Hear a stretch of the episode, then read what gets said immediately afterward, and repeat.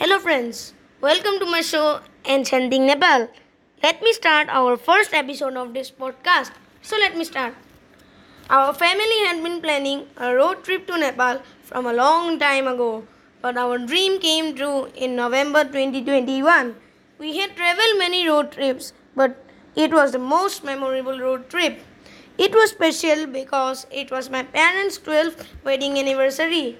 Even all our road trips are special for us because all the trips were single handedly driven by my father to different hilly terrains with our decade old Chevy car.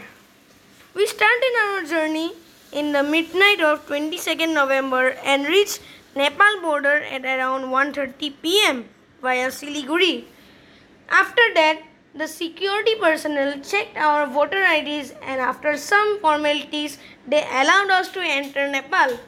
Then we made Bhansar permit for our car. That day, we halted at Kakarvita, which is the nearest town to Nepal border. So that's the end of our first episode of this podcast, Enchanting Nepal. We will be meeting in our second episode soon. Till then, bye bye.